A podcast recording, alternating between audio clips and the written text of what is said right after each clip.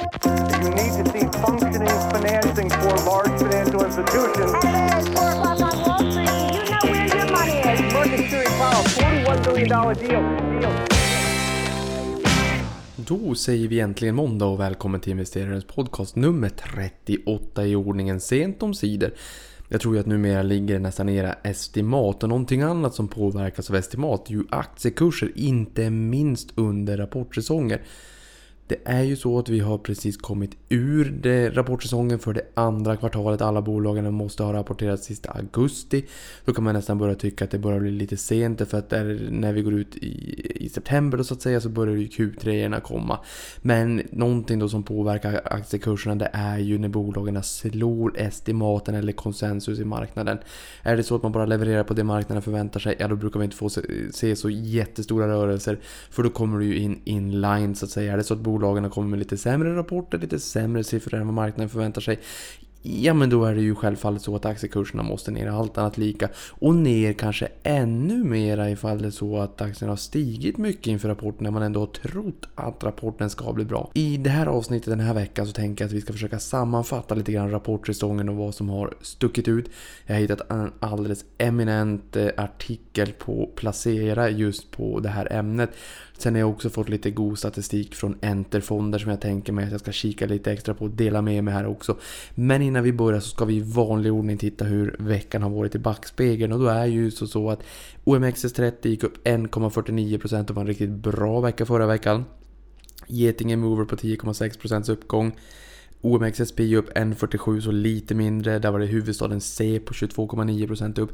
Här vill jag också skicka ut en varning. Eh, för de eh, av er som är lite mer oerfarna när det kommer till aktier, aktiehandel. Ehm, I augusti i fjol så gick huvudstaden sig från 200 kronor upp till 2000 kronor på bara några dagar och ingenting hade i princip hänt. Huvudstaden har ju A och en C-aktie. A-aktien är den som handlas allra mest, C-aktien desto mindre. I vanliga fall är det ju ofta så då att det är A-aktierna som brukar vara de röststarka. De brukar handlas mindre medan B eller ibland C-aktierna då handlas desto mer av dig och mig och gemene småsparare så att säga. Här är det precis omvänt då. Idag såg jag att eh, huvudstaden C var den aktien som gick upp allra mest på Stockholmsbörsens breda index OMXSP med en uppgång på 16%. Och den uppgången genererades av eh, 10 aktier, 10, avslut på 10 aktier eller 6850 kronor. Det är ingenting. Här börjar man nästan fundera lite grann om det är som att stå på en torghandel på Hötorget i Stockholm och så står de och säger att man kan köpa Eh, äpplen för 20 kronor kilot och sen så kommer det någon person som vill betala dyrare och varför har jag faktiskt ingen aning om men som slänger upp en 500 i farten och har jättebråttom och köper ett kilo äpplen. Skulle du och jag och alla andra som står i den där kön och vill köpa våra äpplen då tänka hmm, nu är det nog så att kilopriset faktiskt är 500 kronor, det är nog det korrekta priset. Nej, förmodligen inte. Vi skulle nog tycka, åh herregud, vad håller han eller hon på med? Eh, gå hem till våra nära och kära och berätta att vet du vad, vet du vad som hände idag? På börsen är det ju inte på riktigt samma sätt många sparare i fjol när vi såg den här otroliga rörelsen som lurades in. Det var även där då väldigt, väldigt små volymer men det slutade med att det faktiskt var miljonbelopp innan aktien hade gått från eh, 200 kronor upp till 2000 kronor. Sen sattes den här på OPS-listan och sen kom i ett ganska långt tag så att säga och sen kom den tillbaka. Man kan ju fundera lite grann varför huvudstaden har den här aktien noterad. När man ser de här svängningarna och småsparare tror jag i min mening luras. Nu var det väldigt litet belopp idag men i fjol så var det faktiskt inte det. Och det här kan ju vara startskottet så jag vill bara säga var jätteförsiktig med aktier som har ehm, stora kursrörelser och en väldigt, väldigt låg eh, likviditet, alltså illikvida aktier. Var försiktig. Eh, och en varning där för huvudstaden C. Sen har vi Dow Jones upp 0,47 och Nike gick upp då 3,4 i det indexet. SPX eller S&P 500 upp 0,86. Då var AMD som gick upp 21% har gått upp enormt mycket. Där har, alltså senare tiden då, upp en 1400% på tre år. Eh, och där har ju Intel också, som brukar vara den här draghästen, sagt att vi försöker göra allt vi kan för att se till att inte släppa marknadsandelar till AMD, som verkligen har fått vind i seglen. Sätter man dem i paritet med varandra, alltså AMD och Intel, så ehm, skulle jag säga att AMD sopar banan med Intel kursmässigt de senaste tre åren. Jag är inne och kikar på, på Avanza om du, eh, om, om du vill se vad jag menar. Men upp 21% senaste veckan då. Sen vid Eurostox 50 upp 1,62 och då är det Nokia faktiskt, gamla nationalklenoden i Finland som orkade upp 4,8%. Även idag då, måndag när det här spelas in måndag sent, så orkade faktiskt Nasdaq över nivån 8000, alltså indexnivån 8000. Värt att tillägga här är att indexet stod i 1268 den 9 mars 2009 när det bottnade då. Och sen dess har ju indexet stigit 530% så det har varit, var nedtryckt i sulorna, har stigit jättemycket därefter. I princip oavbrutet, en liten knäck kring presidentvalet eh, och sen så fortsätter den upp och kanske till och med ännu brantare uppåt efter att eh, Trump blev eh, president. Sen någonting annat roligt som har inträffat i veckan också det är ju att Avanza har lanserat världens billigaste globalfond. Jag satt som ett litet barn på julafton och väntade på att kunna få skicka ut den här nyheten när Dagens Industri skickade ut sin digitala version av morgondagens tidning redan vid nio snåret på torsdagskvällen förra veckan. Samtidigt som uppesittarkväll faktiskt. Ehm, det här är otroligt roligt, otroligt bra för svenska sparare. Vi har en förvaltningsavgift på den på 5 punkter och sen så är det lite transaktionskostnader och sådär. Så vi har väl sagt totalen på 10 punkter, alltså 0,1 procent. Men förvaltningsavgiften på 0,05 så jämför man med förvaltningsavgiften då så att säga på andra fonder. Då är det 0,05 eller 5 baspunkter. Men den totala årliga avgiften ska ligga på 0,10 alltså 10 baspunkter. Så det är världens billigaste globalfond. Otroligt kul att kunna vara den aktören i Sverige, i världen, i universum som faktiskt lanserar den här. Eh, Och rimligen utan att säga för mycket så kan man ju också tänka sig att det kommer bli lite fina flöden. Eh, och människor som eh, flyttar över för att kunna spara en del slantar. Som vi brukar säga, mer till dig och mindre till banken. Ehm, det var otroligt roligt, en eufori på morgonen där också när vi alla kom till jobbet. Utmattade under lång tid av jobb, mer för vissa, mindre för andra. Jag ska absolut inte ta åt mig den äran. Det är väldigt många andra som har gjort ett fantastiskt jobb. Jag var mest där och skördade frukterna men eh, likväl otroligt kul att få ut den i alla fall. Sen som ni kanske hör också så är jag ju lite förkyld. Så att är det så att jag har en lite Barry White viskröst så ber jag om ursäkt för det. Min dotter var lite krasslig under helgen eh, och lite ledsen och sådär. Vi förstod inte riktigt vad det var innan vi insåg att det är en kindtand på G. Och då som ni vet, ni som har lite, kanske någon gång hittat grått hårstrå på huvudet. Ja, för er handlar det kanske snarare om visdomständer och då vet ni att det brukar slå ut immunförsvaret lite grann. Och är man där och pussar på de små liven lite för mycket så brukar man kunna få åka på en liten dänga. Ehm, de här små liven, alltså barnen, de är ju alldeles jättegulliga, helylle och allting. Men det är lite grann som en trojansk häst, de är fulla med basilusker och då blir man lite smått förkyld. Jag hoppas att det går över väldigt snart. Hörni, rapportsäsongen, den är i princip snart över. Eh, där är det faktiskt biotech, läkemedel och sjukvård som har varit i hetluften. Orexo och Sobi, alltså Swedish Orphan Biovitrum, är kursvinnare med fina uppgångar även då faktiskt i Getinge, Capio, Pfizer, Recipharm och sen har vi Ambea och AstraZeneca också. Eh, det är eh, den typen av bolag som jag kanske inte riktigt är jätteduktig på att förstå. Där kommer vi ha med Lars Frick från Börsveckan som har vunnit pris för just den här typen av bolag. Han analyserar ju och är ju väldigt duktig på medtech, biotech så att säga. Så det ska bli jättekul att ha med honom i podden också. Skicka in om ni har några frågor på den typen av bolag till kontaktetinvesteraren.com. Ehm, det ska bli intressant i och med att jag själv tycker att det är väldigt svårt med den här typen av bolag. Men å andra sidan det är ju också intressant att lära sig mer. Eller hur? Sen har vi ju bankerna också haft det ganska jobbigt egentligen och det verkar ju som att vi inte riktigt tar oss ur det här lågränte, nollränte, negativa ränteklimat som vi har levt i under en ganska lång tid. Reporäntan ligger på minus 0,50. Vi klev ju ner på negativt territorium den 18 februari 15. Så det är ju inte heller igår får man ju säga. Men eh, från egentligen att när jag lämnade SEB så var vi uppe på 111 kronor tror jag på aktiekursen. Sen nu här några år senare så är vi ju fortfarande inte ens riktigt tillbaka. Sen har vi klippt lite kuponger och bankerna har ju höga direktavkastningar så det ska vi inte glömma bort. Men jag menar, både du och jag vill förmodligen ha en högre totalavkastning än bara klippa kuponger. Ehm, eh, SEB var nere och vände på någonstans 80, 81, 82 kronor här för en tid sedan. Nu har man ju pinnat på desto bättre och det är faktiskt den banken som har gått allra bäst i rapportsäsongen också upp 15%. Handelsbanken Nordea upp 11 vardera och Swedbank upp 8%.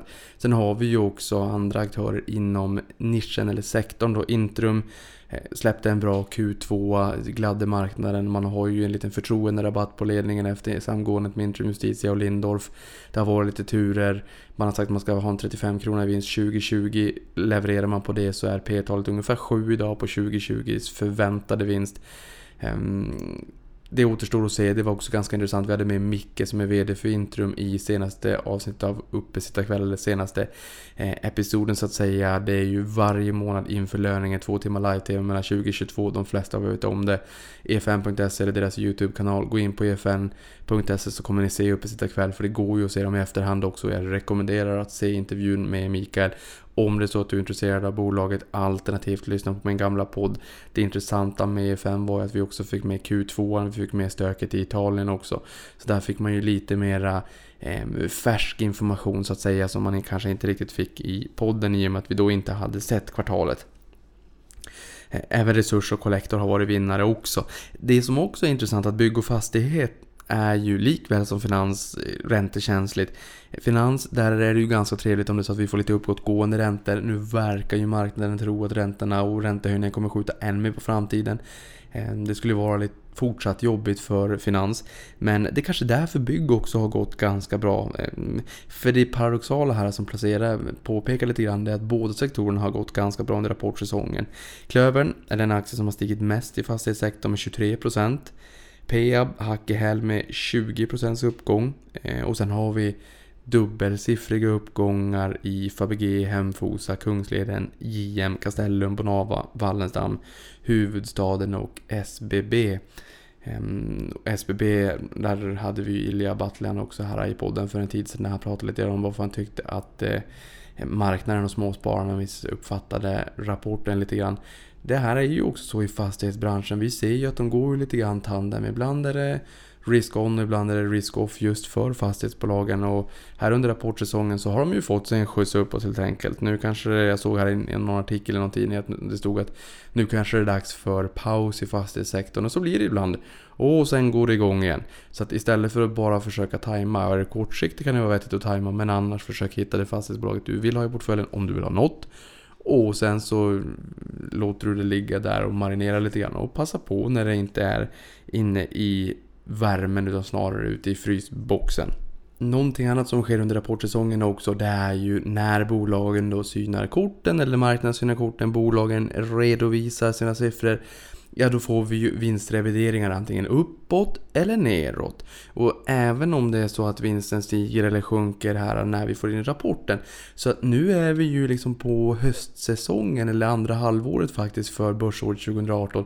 Och det innebär ju att vi nu börjar blicka på allvar då in i 2019 istället. Och då är det ju inte riktigt bara de siffrorna som gäller här och nu som är intressanta för börsen är ju framåtblickande. Så här börjar man ju kika på vad tror vi om 2019 2019. Eh, det kan också vara vettigt att få lite input liksom genom att läsa vd-orden när rapporterna kommer. Vad säger man i bolaget? Ehm, är det så att orderingången stiger snabbare än, än eh, omsättningen? Och är det så att handelshindren påverkar? Eller är det så att man kanske inte ser någon avmattning utan snarare liksom en, accelerering? Eller kanske en sekventiell förbättring från kvartal till kvartal? Just de här siffrorna är lite intressanta. Funderar, klurar och sen så lägger man egentligen upp sina förväntningar inför nästa år. Vissa bolag får upprevideringar och andra får ner revideringar. Så även om man kommer med en bra rapport nu så kan det ju vara så att man tänker att det här, this is as good as it gets och det kommer att förmodligen vara så att vi får se lite fallande vinst nästa år. Ja, får man en vinstnedrevidering då, då kan det lika gärna vara så att bolaget faktiskt ser sin aktiekurs falla lite grann.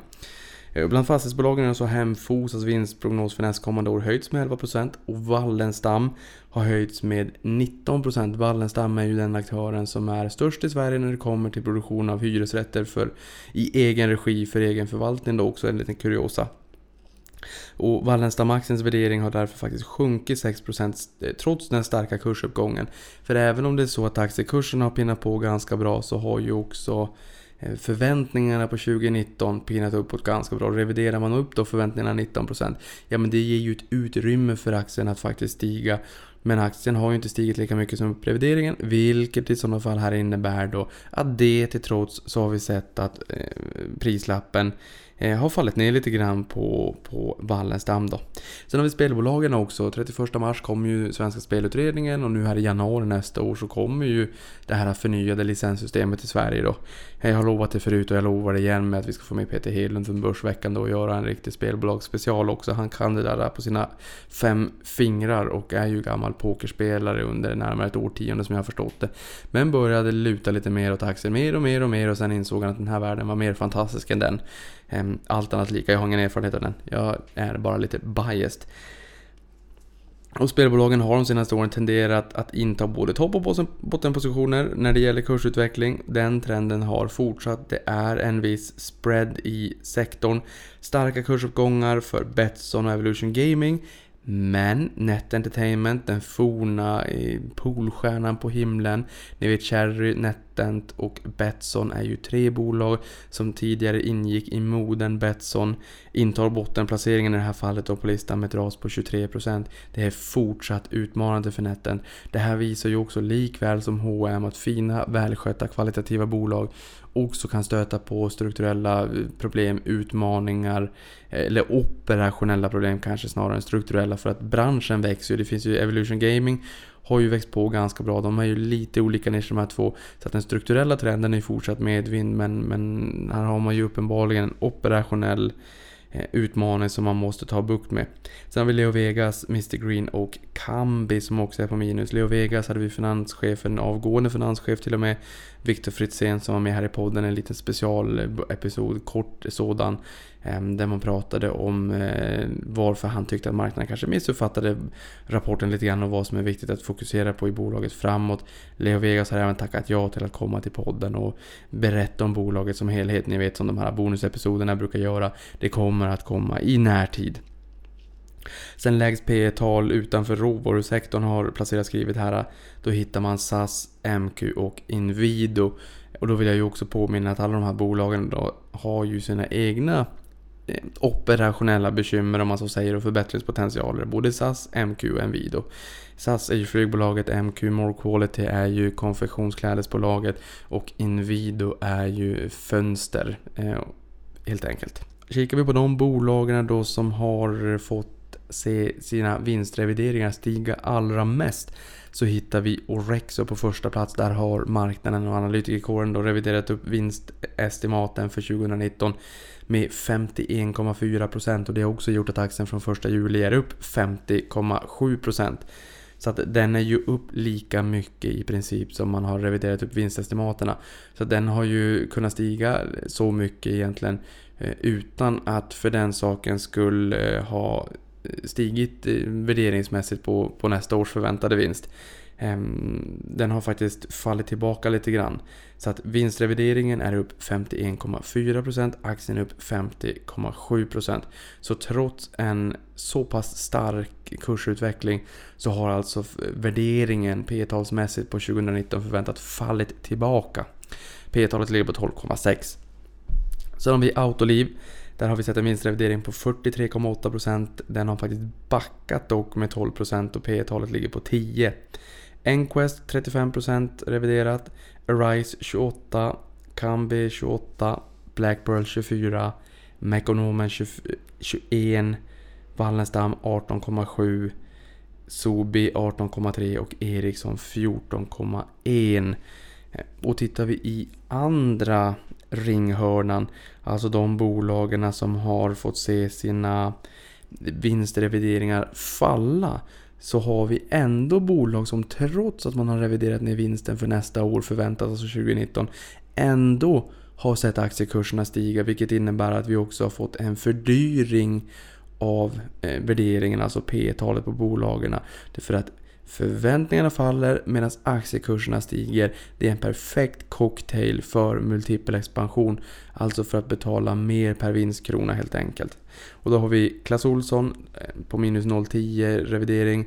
Capio minus 0,20. Eh, Nordea minus 0,30. Huvudstaden 1,60. THQ 2,30.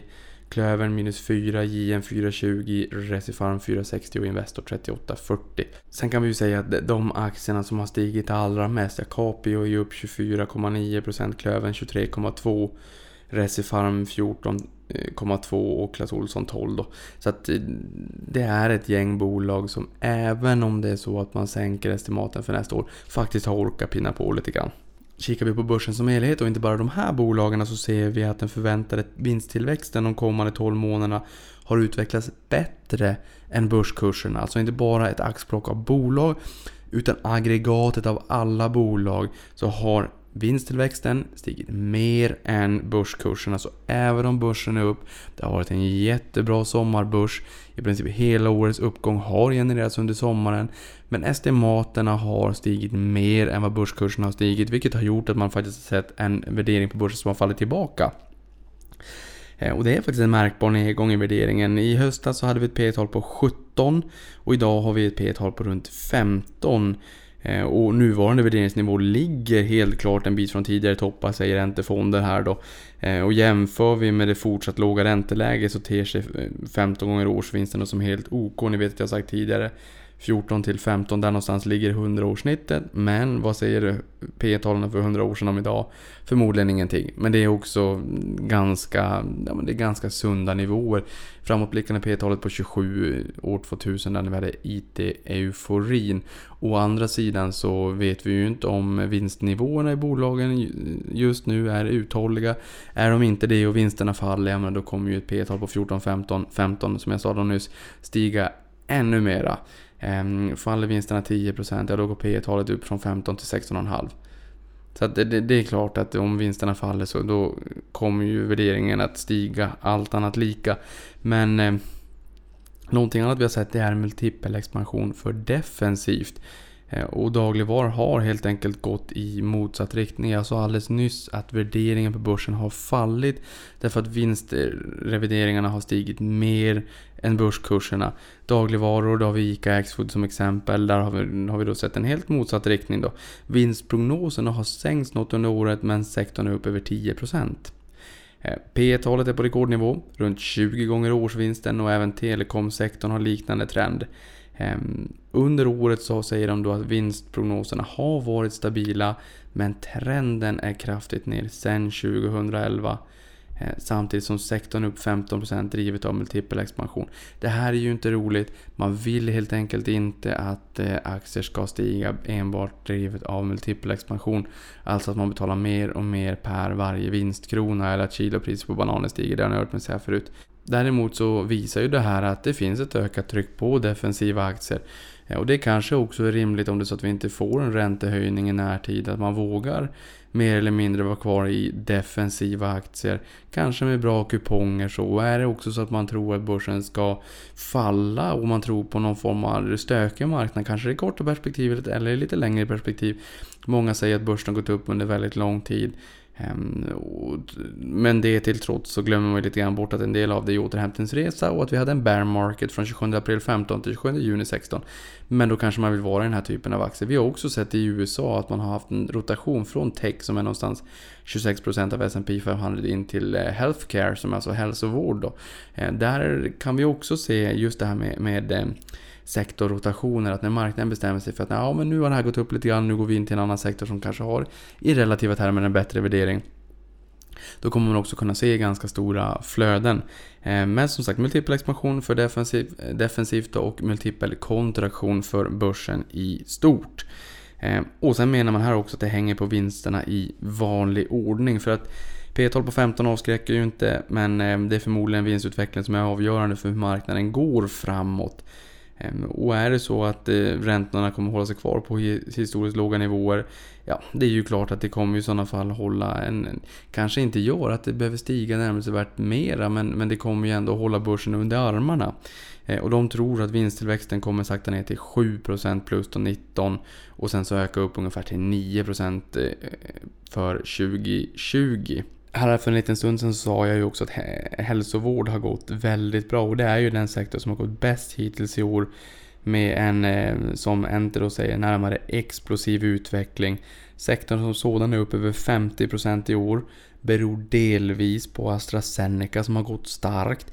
Eh, men utöver det så är det faktiskt ett flertal mindre bolag också. BioArctic exempelvis har sett en explosiv aktieprisutveckling efter positiva resultat i läkemedelsstudier. I sektorn har sex bolag mer än dubblats i värde och ytterligare 10 är upp mer än 50% och det här är alltså bara i år då. Så man kan ju säga att de här bolagen har ju haft ett riktigt, riktigt bra år. När jag kikar på OMXSP, alltså Stockholmsbörsens breda index, Large Mid och Small Cap, 377 aktier till antalet. Så de bolagen som har gått bäst i år, det är ju de bolagen som ligger i den här sektorn. Eh, det är ju bara synd att jag inte riktigt förstår sektorn då, men eh, lärande är ju roligt så det är ju egentligen bara att lära sig. Men allting har ju en alternativ kostnad då att eh, bli expert på den här typen av bolag. Det kommer nog kräva sin tid och sina resurser. Så ibland kan det ju vara bra att haka på duktiga människor och just när det kommer till fonder med aktiv förvaltning det här är ju en speciell typ av bolag som det kanske lönar sig extra mycket att följa proffsen. För det är ju en svår bransch helt enkelt. Och är det så att man vill äga ta biotechbolag exempelvis, då kanske det kan vara rimligt att köpa ett axplock av olika bolag för att eh, risken är ju ganska hög men också eh, reward eh, eller eh, utdelningen så att säga. Utdelningen inte en utdelning i kronor och ören att bolaget delar ut en del av vinsten. Utan utdelningen om det är så att man får en lyckoträff att bolaget antingen eh, kommersialiserar något form av läkemedel eller blir uppköpt eller vad det kan tänkas vara. Hörrni, det är dags för nyhetssvep för nu ska jag inte prata mer om något, någonting bolag i en sektor som jag inte riktigt förstår. Pepsico köper Sodastream som har gått som ett skållat troll sedan strategiomläggningen 2014. Förr i tiden med Sodastream, den här fanns tydligen på 70-talet, jag kommer ihåg det när jag var ung. Då var det ofta så att man gjorde sockrad läskeblask med alla möjliga smaker. Eh, och slapp då gå till affären och köpa läsk. Det var ju inte speciellt dyrt att köpa då heller.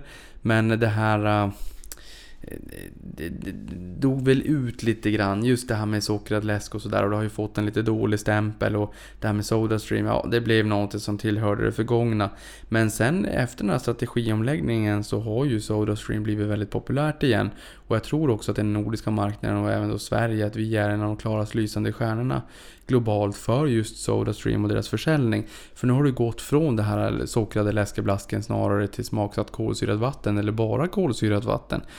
Och det här går ju även hand i hand med att fler människor nu för tiden tycker att ja, men det här med att köpa eh, buteljerat vatten och, frakta det kors och tvärs till höger och vänster. Det är ju inte speciellt smart. Jag har vatten i kranen, jag skulle kunna, lika gärna kunna kolsyra det hemma och sätta någon liten god smak på det. Och det här har ju formligen exploderat så det här är också rätt intressant hur, vad som kan hända om man gör en strategiomläggning, positionerar sig på ett annat sätt och faktiskt börjar bearbeta marknaden återigen med en annan en annan värdegrund, en annan strategi, och en annan positionering. Eh, Pepsico köpte då det här bolaget, eller ett bud på bolaget här bara för några dagar sedan. Ja, det är väl närmare en vecka sedan då. Eh, och prislappen landade på 3,2 miljarder US-dollar eller strax under 30 miljarder kronor. Eh, och Pepsico förvärvar bolaget med egen kassa och budpremien är 32 procent baserat på de senaste 30 dagarnas genomsnittliga aktiekurs. Och det här förväntas bidra till den växande portföljen av vattenprodukter för Pepsico.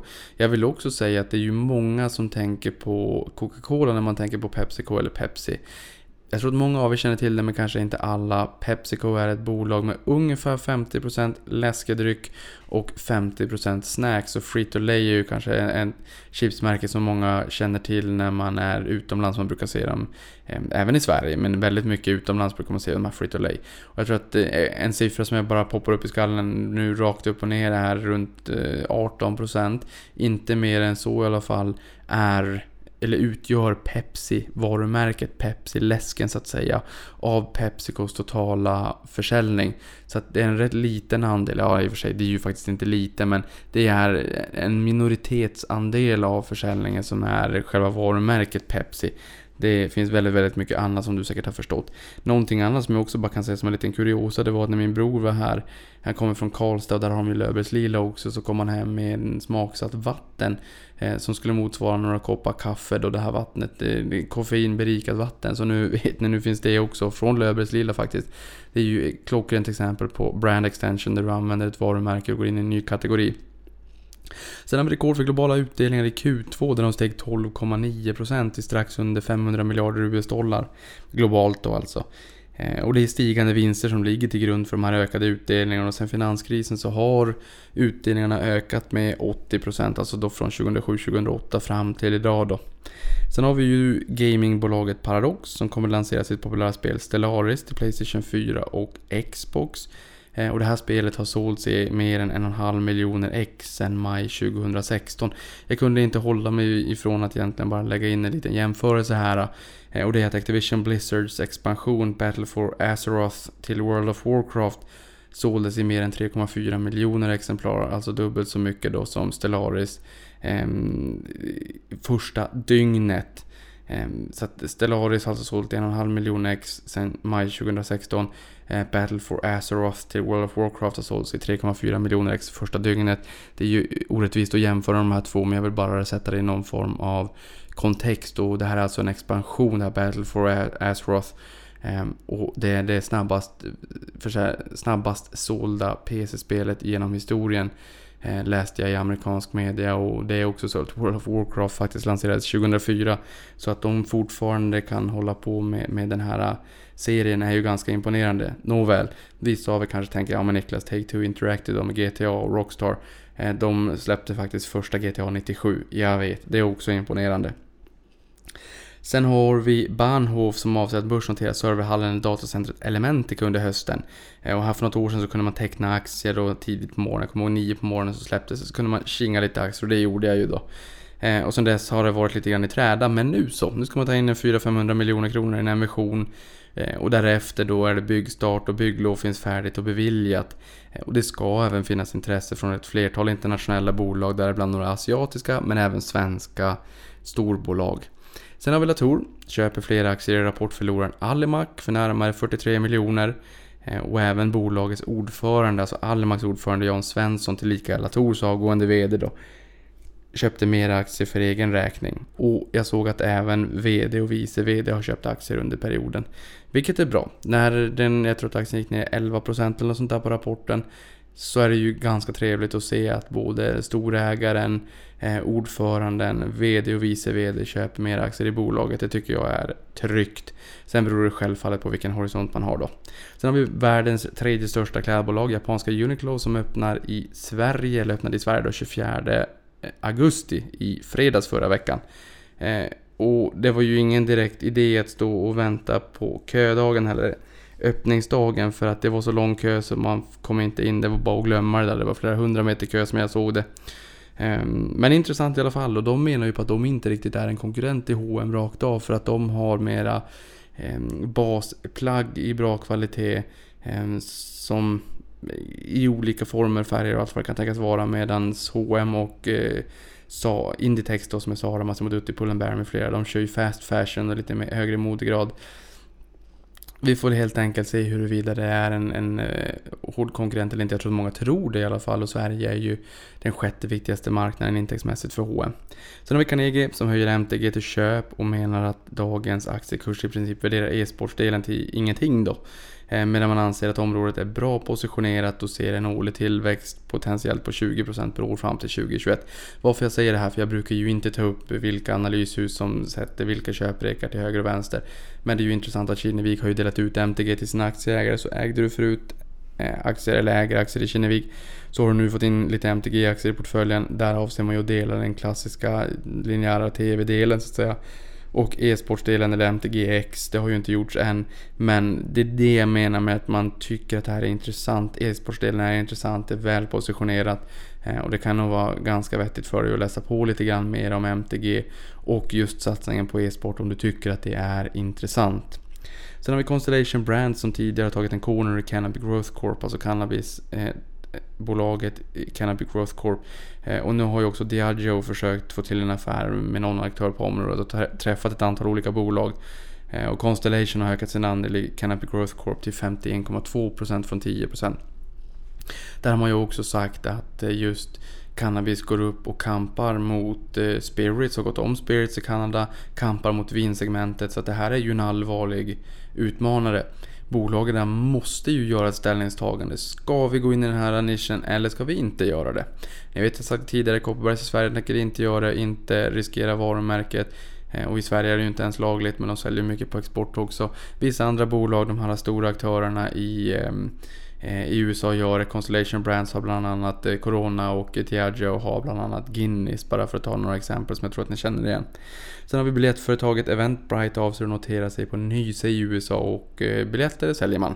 Närmare bestämt 203 miljoner biljetter i fjol. Och sen sist men inte minst hörni, eh, att ta ett bolag privat till 420 dollar med slut eh, citat funding secured funkar inte riktigt.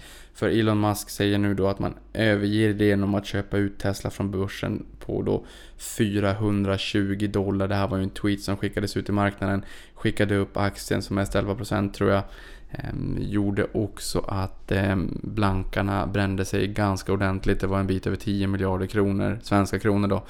Ehm, som blankarna brände sig lite grann på. Nu kanske de slickar såren och samtidigt tycker att när det inte blev det här utköpet som Musk pratade om eh, så kanske man fortsätter hålla eller öka upp sina blankningspositioner. Det återstår ju att se men ehm, ja, intrigerna i Tesla fortsätter och man ser ju inte minst i sociala medier att det finns ju definitivt två läger.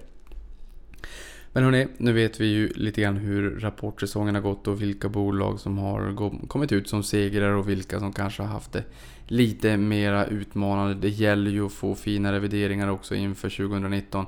För som sagt, vi befinner oss i H2, vi närmar oss Q3 rapportsäsong. Det är dags att blicka in i 2019 också och fundera på vilka bolag som kanske har bäst förutsättningar på att öka upp sina vinster allra vettigast under eh, eh nästa år då. En sektor som jag inte riktigt kanske lyfter ut sådär jättemycket idag det är ju exempelvis bostadsutvecklarna som har haft det väldigt jobbigt. Är det så att man är lite lagd åt turnaround-hållet, eh, nu är det inte så att det är turnaround för att bolagen har eh, problem utan det är ju liksom branschen, sektorn i stort som har ett väldigt utmanande klimat just nu. Det är ju kanske sån där sektor där jag tycker att om man är intresserad av dem så ska man definitivt läsa vd-orden och vad de säger och hur de guidar framåt och se lite grann vad som händer där. Nu med det sagt så är det dags att säga tack och godnatt så hörs vi igen nästa vecka.